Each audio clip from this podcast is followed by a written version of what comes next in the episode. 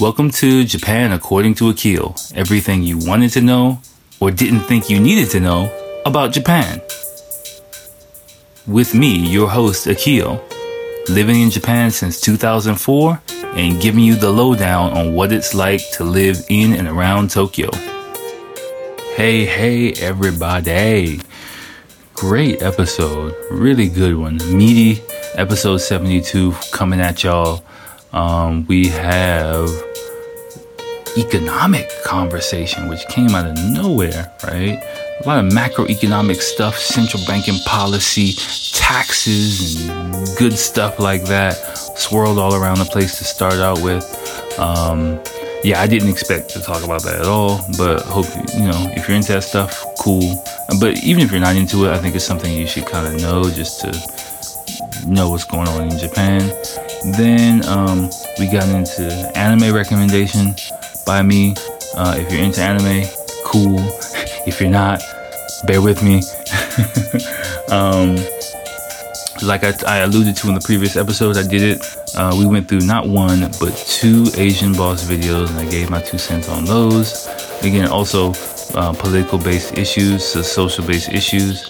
And we wrapped up things with a bit of an article, um, not the whole thing, just a bit, a little taste, a little niblet of an article on um, living in Japan on reverse culture shock. But I think also if you haven't been to Japan yet, like I was saying in the podcast, you can reverse engineer that advice, and which is how I'll try and give it to you in this episode.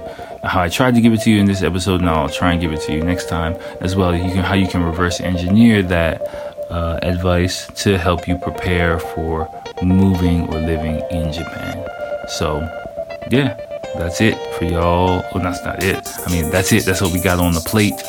Get, you know, your napkins, get your knife and fork ready, get your chopsticks ready, because we have a meaty, meaty episode for you to dig into. All right, y'all. So, enjoy. Yo everyone, what's up? We're back for another great episode, episode seventy-two. We back ready for you. That doesn't make any sense, but but anyway, we're here for episode seventy-two. Um, it's been a g- pretty cool day for me. Wrapping up a day off, it's like twelve something. Been doing some other work and whatnot. Uh, watching an interesting show, which on Netflix, as long as we got it, which I'll get to in a second, which is part of the show, a recommendation I have for you. If you are an anime fan, excuse me, um, got a little bit of wine here. I was like, let me drink a little wine. Mm. Again, this is like one of my few chances to really relax and have a drink and do my thing. You know, it's just an excuse for me to do that. Um, but yeah. Uh, so what's going on in Tokyo is we are in the middle of springtime. We have like a, it's yeah mid-May here, twenty nineteen at the time of I'm recording this, and we are yeah at the ideal weather point of the year, pretty much, or one of the two ideal weather points of the year. Uh, you know, twenty-five degrees Celsius, twenty-six degrees Celsius. Uh, which is about, what, seventy, seventy-five, if you will, Fahrenheit for people in America, uh, around there somewhere. But it's just nice. Uh, so we have about a month of that, but until rainy season comes in, it's already starting to creep into my mind, like, but fuck, enjoy the shit while you can, because it ain't gonna last. um, hold on one second. Let me close this door. Hold on one second. Okay. Yeah, um... So that's going on. Um, not, nothing too much. Nothing too much besides that. Uh, in economic news, I can talk about that. Uh, we can get a little deep into economics for a second about Japan. Well, hmm, if you listen to the Made in Japan podcast, which uh, which I was on, uh, I believe earlier this week, I took a listen to it. You know, it was really interesting to hear me bounce off of another person, because the vibe for me feels completely different from uh, this podcast, which is pretty cool. And um, I alluded to me being into economics, macroeconomics, and things like that. And one thing that's kind of creeping up the pipeline for Japan, if you are into that kind of stuff, is um, the proposed tax hike here in Japan.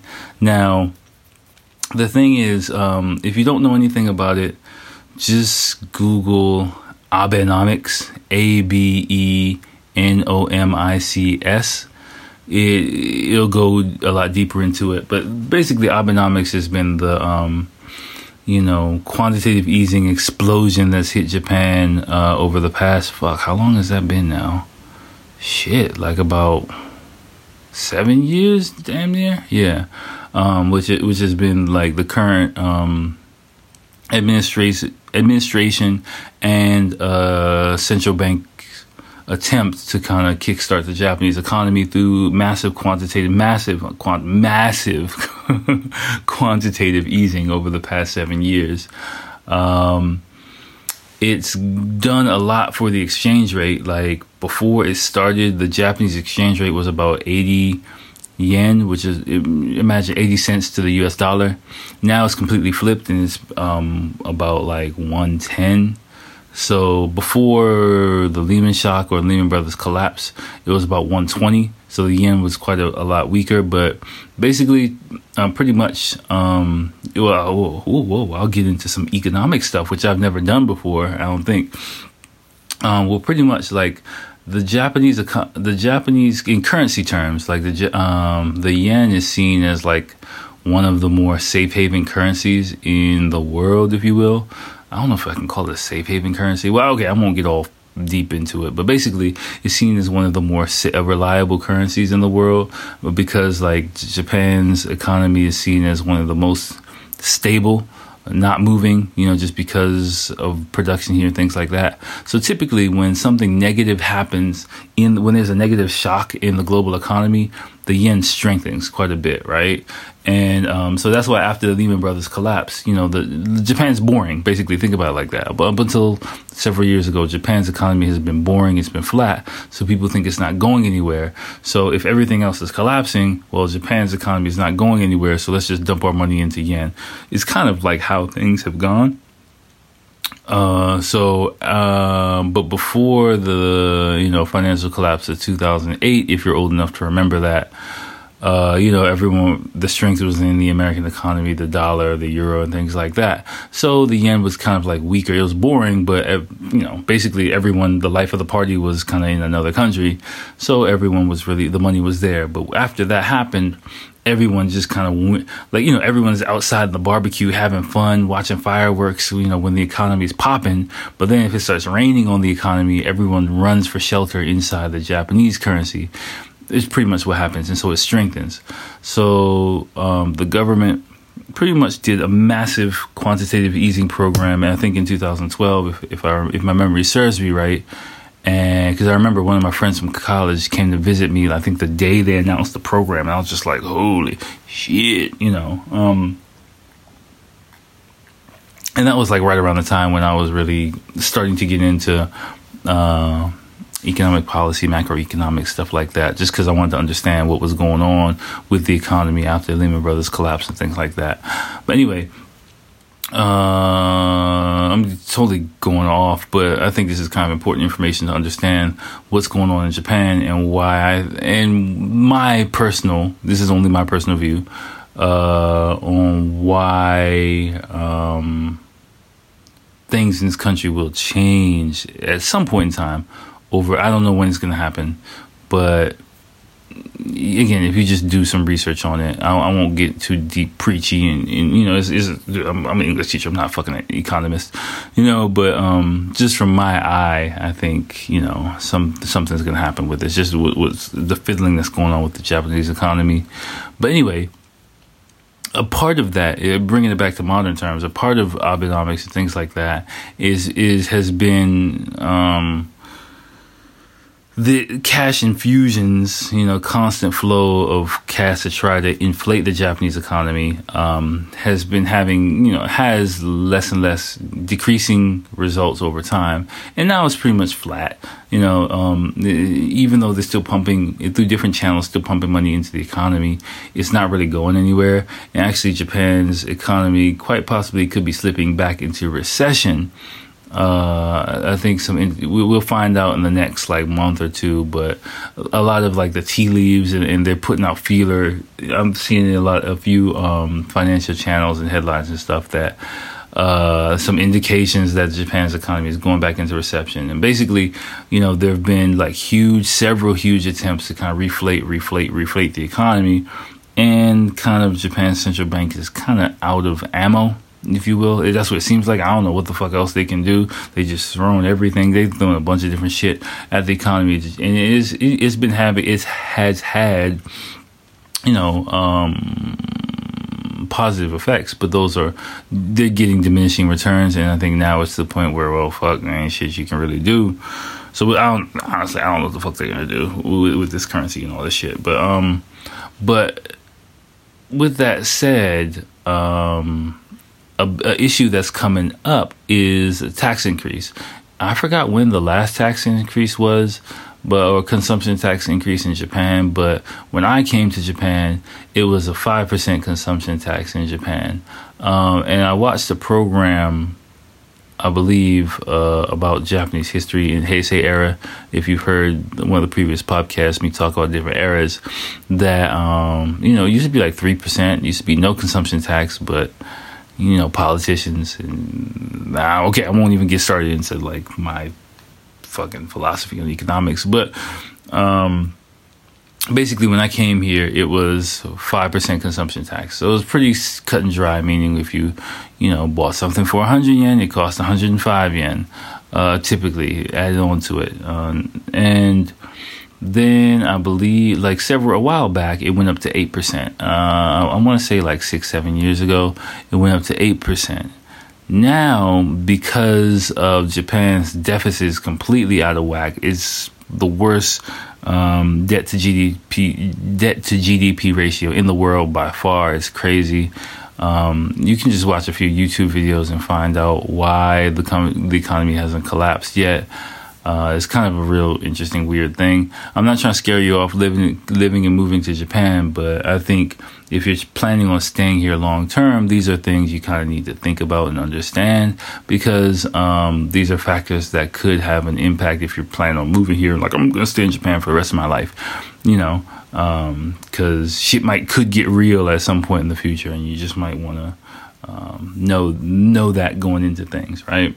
But anyway, uh, so to try and combat the um, but the uh, budget deficit, you know, there's been a lot of outside pressure from Japan, and uh, I'd say more not in Japan, more outside pressure uh, from for Japan to um, get more of a control over their debt to G D P ratio, and one one way to do that, or their national debt, and one way to do that is to um, whatchamacallit.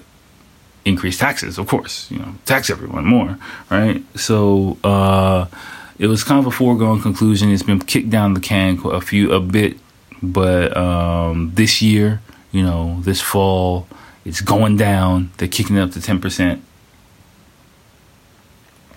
It would seem to be like a for, or pretty much a foregone conclusion, but you know how politicians do. As long as the economy is showing signs, blah, blah, blah, blah, blah.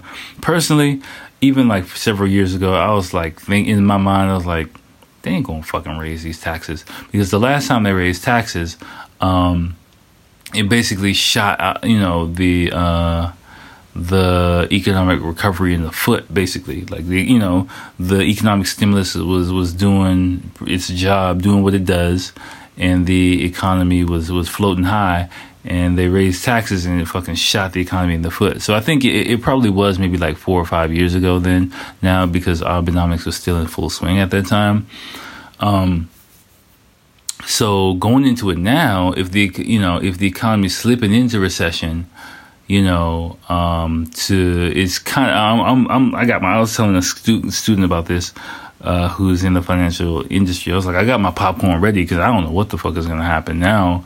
Um, because basically, you know, the central bank and the government is kind of in a real catch twenty-two, where if the economy slips into recession and Prime Minister Abe says, okay, The economy's kind of fucked up. We're not going to raise taxes.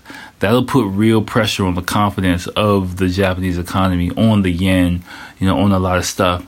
And, um, yeah, it, the yen could kind of depreciate out of control is a possibility. Like, they're basically balancing the economy on, like, a, on fucking, uh, I don't know, a sheet of paper, basically. And if, uh, they, yeah, yeah, if they do raise taxes, then definitely the economy is going to slip into recession, or, you know, it's going to take a hit, a really strong hit, you know, unless the central bank does something really fucking crazy, pulls a rabbit out of their hat. But I think they're out of rabbits. So any way you slice it, it's going to get fucking crazy in the Japanese economy. I, like, I'm expecting it to get kind of crazy or interesting, let me say that, in the Japanese economy later on this year. So, um, I'm looking forward to seeing what goes on with that.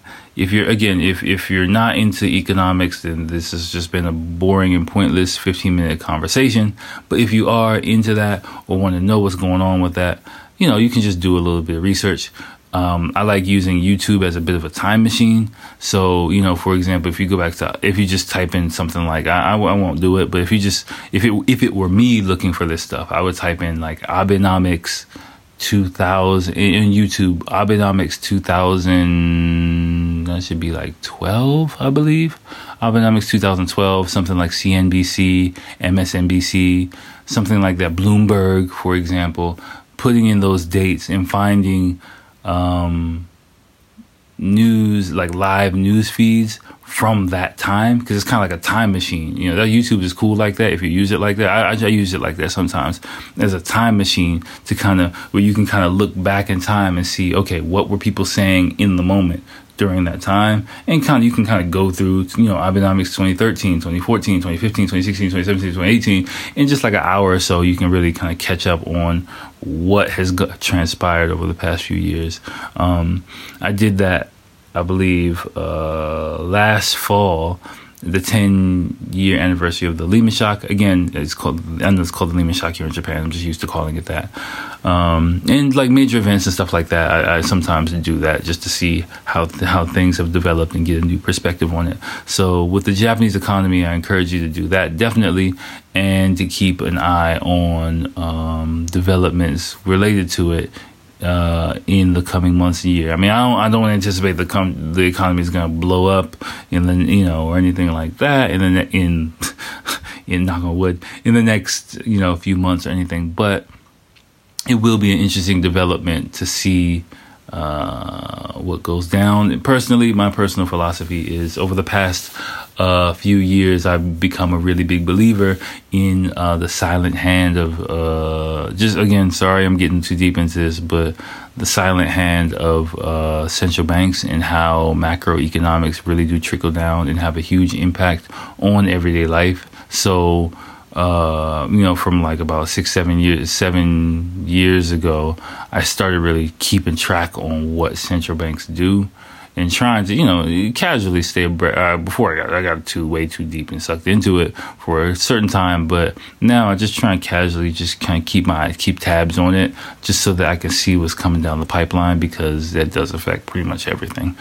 All right, and I would encourage you to do the same thing, yeah, even if it's just like, you know, a little bit. All right, we're going to get into some bullshit now, okay? That's that's enough deep, serious, fucking Akio C N N conversation for you. Uh, now we're going to get into some bullshit, right? Well, kind of, because in this episode, I do have some real shit for you, too. All right, well, before this, though, uh, let me tell you what I was doing. I got, I got paper. My son scribbled some fucking doodle, and I wrote the notes for this episode on the back of it. But, um, yeah, so... Um, we got, I don't know if I told you before, we got Netflix now, yay, you know, and I don't know how long we're going to have it. Again, I'm not paying for this shit, but, you know, as long as my wife pays for it, we got it. So I'm going to take advantage of it.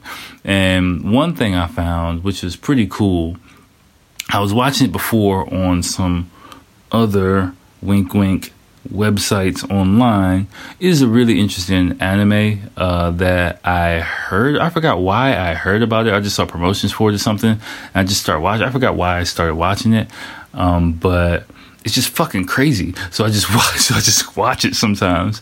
Um, but as I got busy over like last year, I just got out of it and just like, fuck it, I'm not watching it anymore. But it's on Netflix, and it's on Netflix. Netflix is dope actually because they have English subtitles for some shit, which, you know, uh, I'm also on Amazon Prime, which it doesn't. So, by the way, side note, Amazon Prime is really fucking cheap here in Japan. A lot cheaper than it is in the West.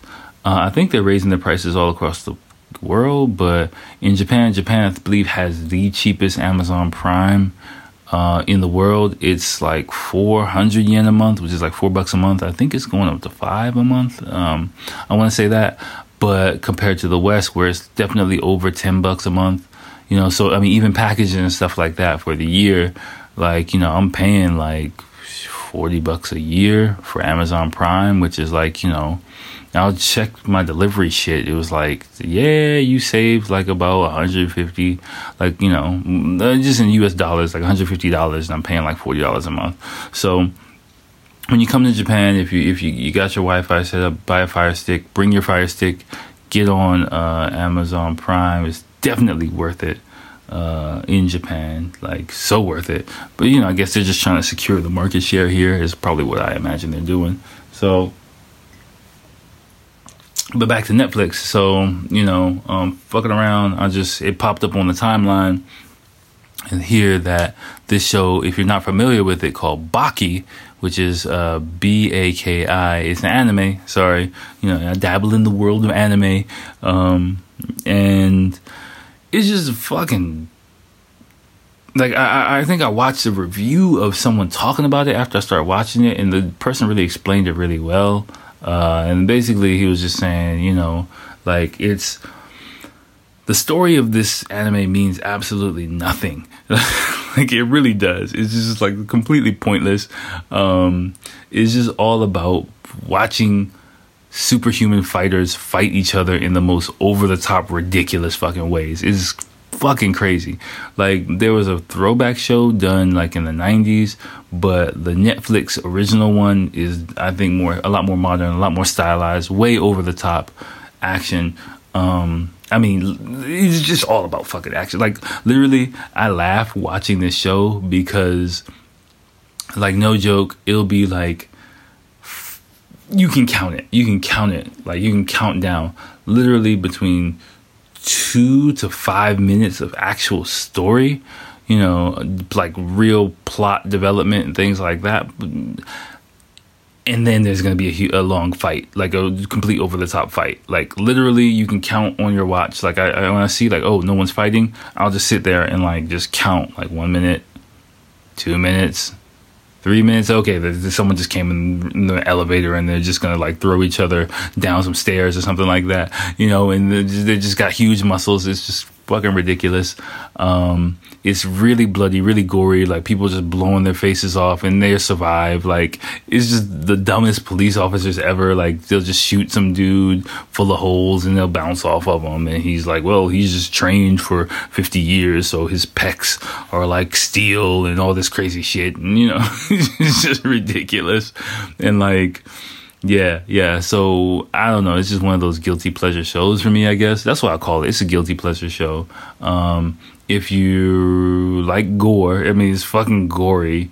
Um, I mean, it's not like disgustingly gory though. It's cartoonishly gory because it's, it's just so ridiculous. Like, you know, it, I would say if, but I still don't know why it's entertaining for me to watch it, you know, but like I said, it's a guilty pleasure show. So if you're not familiar with it, uh, Baki, B A K I on Netflix, or you can search around online and find it somewhere.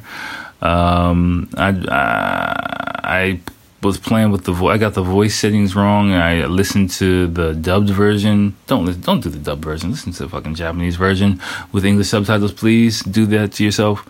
Um, but yeah, that's my recommendation if you're into that type of shit. So apparently I am. So, you know, on a part-time basis.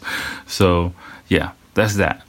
Now, uh, we got two other things. We got a pretty meaty yeah, I'm really happy with the way the podcast is going thus far, especially with that economic serious conversation. Now I can, you know, stay with some bullshit. Again, let me play with my phone a little bit and make sure I get the title of this correctly.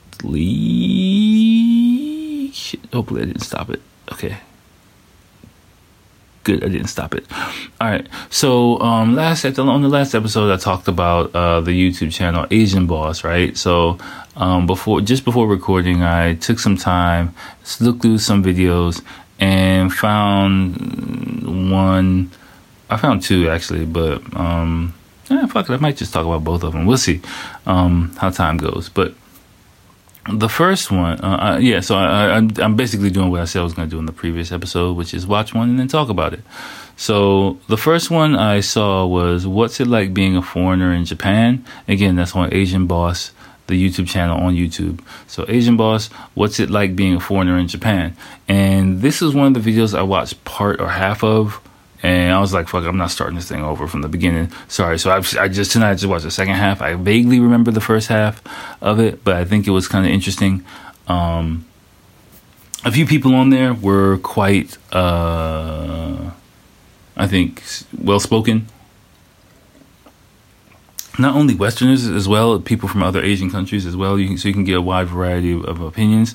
Generally speaking, I either agreed with or related to pretty much mostly all of them um, in different ways, right? Uh, one of the guys on here, surprisingly, the black black dude, let me see, I don't know if he's black. He might be mixed. He might be Polynesian or something. Um, but the dude, if you watch it, the dude with sunglasses, a little bit, I kind of, I feel where he's coming from, but a little bit, I take a little bit of a different stance just because um, he, in my opinion, has that, I, I believe he was here six months, I want to say, or I forgot how long he was here, but um, he kind of had, was of the opinion where like Japanese people are racist and they do racist shit. One thing he said to me, which I kind of can understand the perspective of it now, was in the beginning he was talking about um, some bars that him and maybe his buddies tried to go to, um, having signs that said, you know, Japanese people only or no foreign people or things like that. Now, I've had to deal with that in the past too, and I clearly remember like one of my first trips to Shibuya, going down the side street looking for some bars and going in and the staff being like, no, no, no, no, no. What I didn't know at the time was a lot of the places that I went into, that I was trying to go into, were um, either snack bars or hostess bars. And a snack bar is a little bit different from a hostess bar. A snack bar is basically um, has like either a mama or a papa, which is like, you know, either uh, the owner slash bartender is either a mama, of course, is a woman, um, who just serves drinks, has conversation, they have karaoke. Same thing for a, ma- a man, but generally speaking, more snacks are run by women, and they just have regular customers. That type of shit is not really my thing, just because like you're just like in a small room with people singing karaoke. You know, all the people know each other. They hang out there all the time. Um, I like to meet new people and random people when I go out. So um, it's not really my thing. If I get taken there by Japanese people, I just kind of roll with it. But I'm not like, hey, let's go to a snack bar type person. But um, when I first got here, I didn't know what they were. All of the places that told me no foreign people were those places, right? I mean, actually, the first place I went out for a drink was a snack bar. I remember, like, when I moved into my apartment uh, back way back in two thousand four, uh, me and my roommate, we went out one. We were trying to go out looking for a place to drink, and we found like a, what, what was a snack bar, either a snack bar or probably a hostess bar. And we went in, you know, and I passed. Ironically, I passed that place, you know, uh, frequently now, um, and yeah, and like. We went in, I remember, it was really awkward. The whole room just froze for a second, being like, oh, shit. We sat by the bar. We had, like, one drink. It was overpriced. We paid, and we left in, in like, five minutes. Like, you know, literally, that's what it was. And so I don't feel discriminated against when those type of places tell me um, no foreign people. It's not like they're saying no foreign people. They're just saying no random foreign people. Like, one, because it's, it's too much of a headache for them to communicate. Two, um, they might have had some issues in the past. And three, like, you know, it just weirds out the other customers, you know, makes the other customers a bit uncomfortable, generally speaking. So in the context of Western culture, of course, a sign saying no, blah, blah, blah, blah, blah is blatantly discriminatory, but you don't want to go there anyway. And I don't want to go there anyway. And I really just being here enough, like, understand the way society works here. I don't take shit like that personally, you know, so if it was like a supermarket with like no foreign people there, I'd be like, hey, come on now. But Those, those, like, I've only heard of or seen that type of shit in those type of situations. So I a little bit disagree with dude there. And I think, you know, he was telling some, some, some issue where, where one of his friends was like yelling at someone, telling them like, you're racist, you're racist, you're racist. And he said, you know, watch the video, you'll see. Um, I can just imagine, I, I don't know. I would imagine that probably has something to do with nightlife or something like that. Um, not just like a regular restaurant establishment. And I kind of uh, don't, I feel them, but I don't really, you know, rock with that type of way of thinking, because that's not how we push things forward here, right? And actually reacting to Japanese pe- Japanese people in those type of situations, those type of ways, re- only reinforces the we don't want foreign people coming here, because that's what the fuck happens every time a foreign person comes in here. They start yelling some crazy shit. You know, they're, they're getting all pissed off at us. We can't communicate with them. And it's just like way too much of a headache for us to even deal with. So, no, we just prefer not. That's not to rock. Like, just just, just to say no. It's easier just to say no. It's kind of how Japan works. It's not like, fuck you, we don't want you here. It's just easier not to get involved in things, you know. So, um... being more understanding and accommodating and kind of massaging the situation is kind of a way to push the envelope here, more than just taking a hard line against a lot of stuff. You know, remember, this is Japan. It's not Western culture. Like, Western culture, sometimes you got to stand up and, and, and do all that type of shit. But here, it don't really work like that. From my point of view, from my experience, you might feel differently. You might have a different point of view. You might have a different experience here. I don't know. But for me, that's just the way it goes, right? And that's the way I, I'm more comfortable of, of dealing with things. So that's that. Um, a few of the people talking, I think some things you can walk away with from that video, talking, listening to how they talk about work here. And especially, I found the second half of the video, well, probably because I just watched that shit tonight, was the more interesting part for me, especially because you got to hear a lot of different views about working here in Japan, working in a Japanese company, particularly how, you know, people, I think one guy, he said something, maybe he might be, I believe maybe Chinese or Korean or something like that.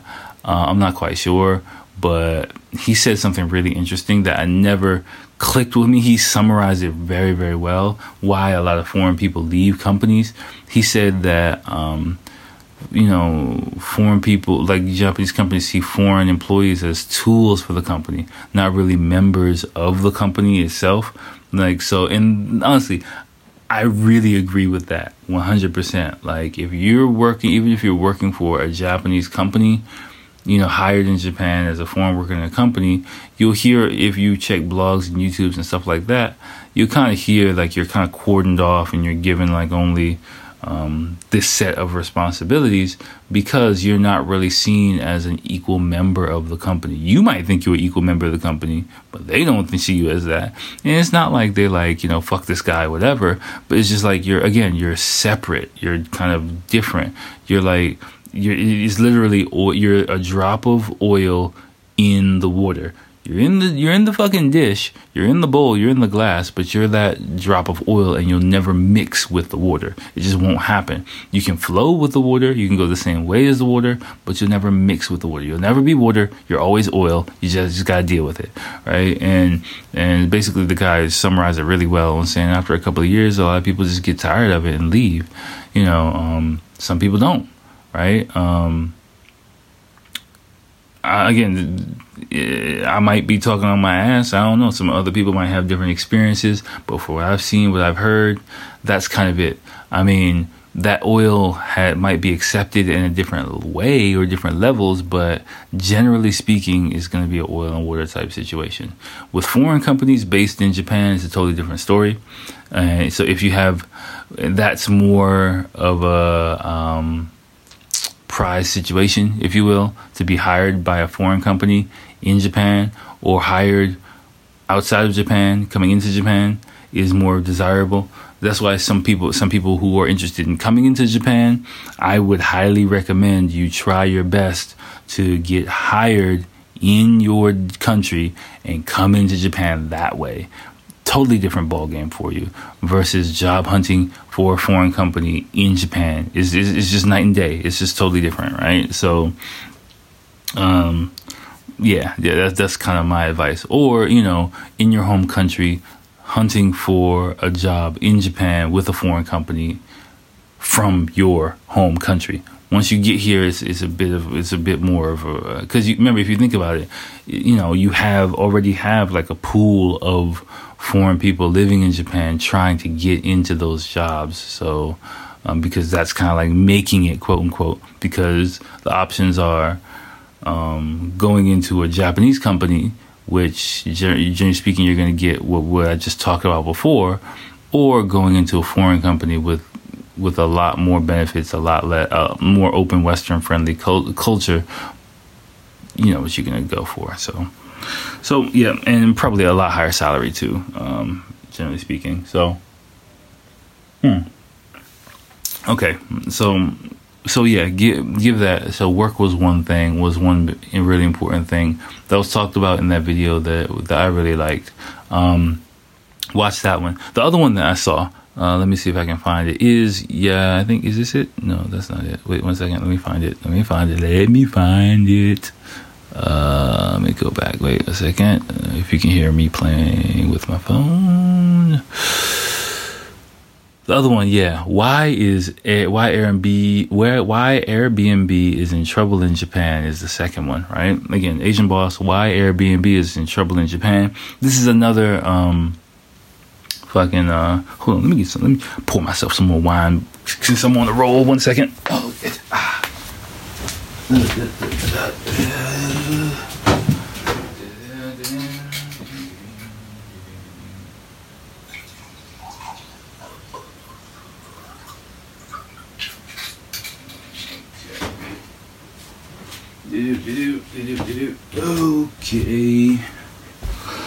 You probably heard my knee crack on the way. Uh, on the way. But anyway, um, mm, like I was saying before, um, with I, I watched that. I think it was actually really, really well done. Um, because they, you got a lot of different views, perspectives, and things like that. Um, and it, it, on the surface, like, especially I think me trying my best to break it down for you will be a bit insightful for you. So I believe they, this is about a year old. So it's right when the change to the Minpaku or uh, uh, Airbnb law passed is I think when they recorded this, and they break it down in the video quite well, um, explaining uh, how the law really restricts and basically squeezed out like about eighty percent of the people conducting Airbnbs at that time. Excuse me. Um, me personally, like what the impact I've seen, I've noticed quite a bit. Like if I go into different um, apartment buildings or things like that, I've seen recently because um, a lot of signs that say no Airbnbs, no Minpaku, like allowed here, basically, you know, um, there's a lot of restrictions with uh, that the government put on things. And also on top of the government restrictions, I believe local communities have the right to either flat out refuse and or um, add extra restrictions on top of the government restrictions. So pretty much if like a community doesn't want people doing Airbnbs in there, they can squeeze you out. They probably already have done it. Um, At the again towards the end of the video, the like the second half of the video, they really get into more of the larger issues, behind the scenes issues, um, which not only coming from me, coming from Japanese people as well, you'll kind of hear um, Yeah, the, I think it's, I think that's right right on. Um, if you listen, one thing that kind of made me laugh, like they uh, towards the end of the video, they asked like, what would you recommend people do instead of going to Airbnb? Like all of the alternatives are kind of like laughable besides like going to a capsule hotel. But if you really think about it, like with the Olympics coming, like everyone can't go to a fucking capsule hotel. Everyone's not going to a, spending a week in a fucking like internet cafe. Like just some of those answers were just like, Uh, like, you know, I mean, I don't get too frustrated because it's a part of living here, but it's just, you know, you you can just see the writing on the wall. Like I, went, I was, like I said, I went to, I was at the airport um, for for not personal, not whatever, for for per, personal reasons um, today, and like, yeah, there's this huge hotel being built there. It's just, it's just, it's just, it's just a money game, man. Like, you know, it's just pressures from, from different industries. And from my opinion, in my opinion, why that shit passed. Because if me going to America now too, like if I have a choice between paying for a hotel or getting an Airbnb, I'm going to get a fucking Airbnb. And my family has been really, really happy and really, really satisfied every time, you know, for the past two times we've been together. That's just been really, really nice. And, um, yeah, I mean, the combination of community complaints and, uh, hotel industry, uh, pressure, both, you know, put, put, I think put the government just be like, okay, fuck it. We're going to crack down on this thing and squeeze a lot of people out of it. And we'll, it's going to be, it's, shit's going to hit the fan when the Olympics come. I'm just telling you, people are going to be coming from a long way away. You might get your, you might want to get your hotel lined up now if you're coming for the Olympics, because that shit's going to get crazy. Yeah, that's all I got to say. Okay, but anyway, uh, so check out those videos on from Asian Boss if you are so inclined. They're very, very, very interesting. Okay, so last thing we've got. Let me line line up what I got for us here somewhere on my phone. Okay, here it is. Um, it's an article that I, I forgot why I stumbled across somehow to yesterday or something like that at work. But and I just like, you know, took a picture of it, locked it in my phone. It is, uh, what website is this? It's um, savvy tokyo dot com, S A V V Y Tokyo dot com, and the title is "What It's Like to Make Sure." Am I still recording? Okay, I'm still recording. I got scared for a second. Okay, sorry. Um, Uh, the article is what it's like t- to experience a reverse culture shock after leaving Japan. Uh, this I read, I think the first part of it, and I just skimmed through it. After that, uh, just check the headlines so I can kind of go through this really quickly. Again, I encourage you to read the whole thing. It's written by a person who lived in Japan for six years, uh, Brooke Larson. She, you know, I think it's really done really well. Um, But I'll just go only go through the headlines and give my two cents on it. Um, there's basically some things that she noticed after moving uh, back to, I think, America after living in Japan for six years. So the first one she says is, but I think it also, you can reverse engineer it to help you get ready for living in Japan. Uh, you know, because this is are some things to expect. First one, Japanese people are typically more polite, but Americans are friendly, friendlier. Yes, yes, yes, yes, yes. Um, again, it's probably going to be true in your home country as well. Personally, I have a, a bit of a, a personal take on that. Like, again, um, in Japan, you're going to get manners, but people are not going to give of themselves. If you remember from the first episode, Japanese people, what, what did I say? Will give you, uh, I, feel, I forgot how I phrased it, but I think uh, they'll let you in the house, but they, or they'll give you a seat at the table, but they won't give you a pillow to sleep or something like that.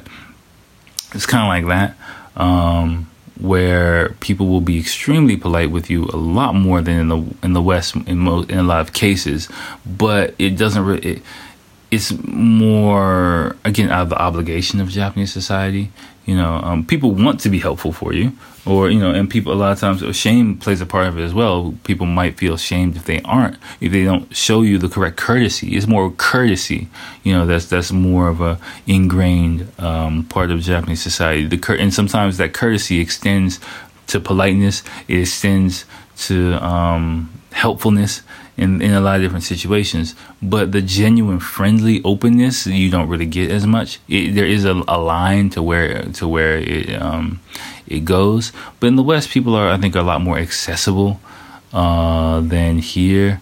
And uh, yeah, that's something you, I would say, to be prepared for, because someone might be extremely polite to you, and then if you know, you might try and go to take that relationship, not only a physical relationship, or not only like, you know, I'm talking about like a romantic relationship, I'm talking about like just getting to know the person. Like you might have a neighbor, for example, for example, like I have this neighbor, right, and uh, he he lives down the street, and every morning this dude is like cutting and sweeping flowers and doing all this shit, and is his, his, his, his around his front. He looks kind of grumpy, and um, I think a few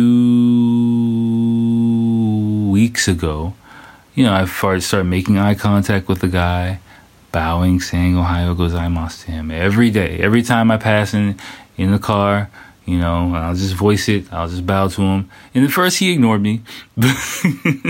He damn sure ignored me at first, you know. But after a few times, now he makes eye contact, and, and that's our relationship. Um, also, mm.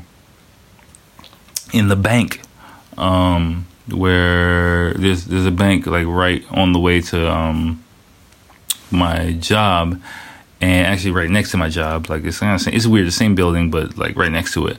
And so walking into where I work, like I pass a bank, and there's these two guys. There's a few different guys who work like the, um, what's the word? The, the, there's a first floor counter, if you will. And then the bank main stuff is on the second floor. So from the first floor kind of reception area counter, you can kind of, they can see me, I can see them. Every morning, Ohayo gozaimasu. You know, I pass and bow to them. Two guys. Some of the other security guys, I really don't bow to them because they're kind of weird. But um, every time we do a strong bow. If I go into the bank, they do a strong bow and a smile, and that's what we do. And uh, sometimes I see them after work. You know, they say, "Let's discuss some of this, let's discuss some of this," and that, and that's what we do. Um, but.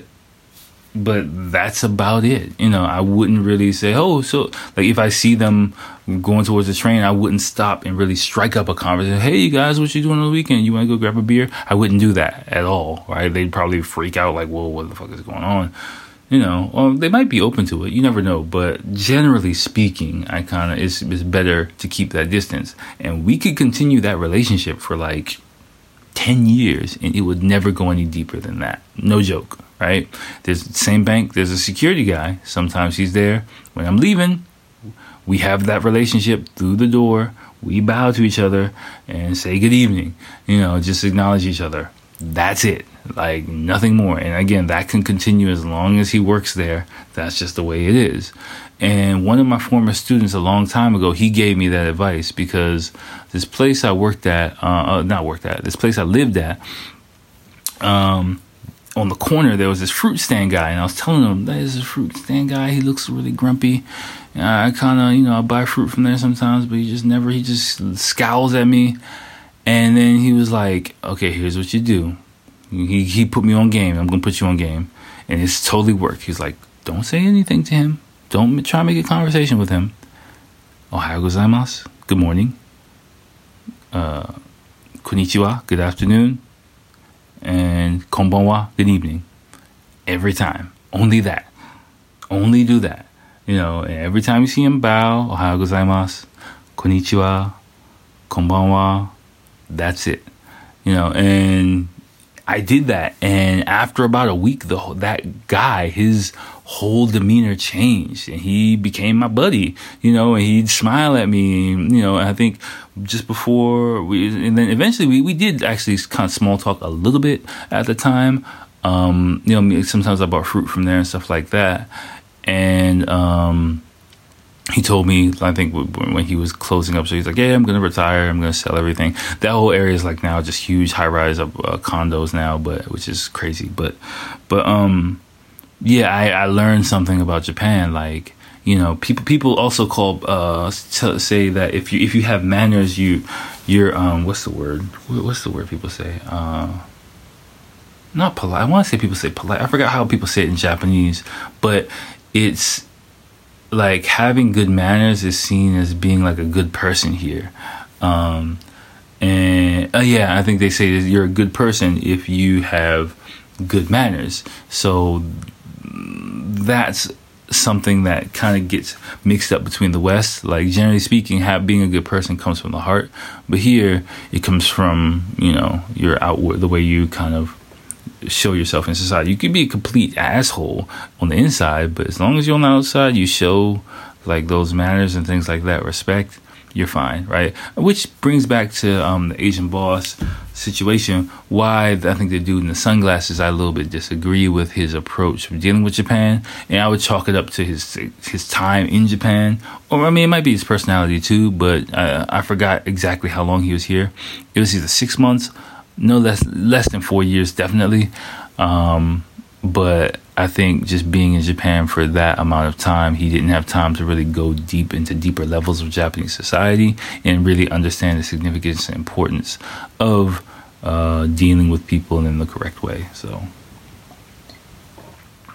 so I encourage you to do that yourself. All right. Uh, whoa, we're on, we're getting close to an hour. Uh, uh, okay, here's here's what I might do actually. Um, because let me, let me, let me scroll through. Let's keep it, let me keep it real with you. Let me scroll through. Let me scroll through. Cause this is a really good article and I want to take my time with it.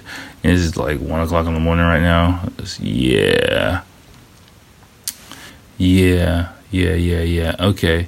There are several, about four or five other points in this article. I'm going to try and save this, keep, keep track of it and save it and pick it up on the next episode. Just because, like, you know, I think I think I gave you guys enough to do. Um, gave you guys enough info. You gotta keep you hanging, cliffhangers. You know, like fucking Game of Thrones. I don't know. I don't. I don't. I don't watch it. I just watched the spoiler of it just because I don't have to watch it.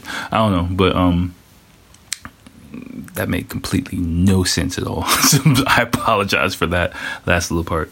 But um, yeah, I just want to wrap up the episode here. I think it's a good place instead of me instead of running too long. Uh, on the next episode, we'll finish up that article. I'll probably have some more stuff for you. But we covered a lot of good things, right? We got some economics, we got some social issues, we got some uh, videos for you to watch, and we got some crazy fucking over-the-top stupid-ass anime, which I'm probably going to watch a little bit more of before I take my ass to bed. So let's wrap it up there. Thanks for listening, you guys. As always, have a great week. Have a great life. Make it a great day tomorrow, today, wherever you are, wherever you're at. And I'll talk to you later. Peace.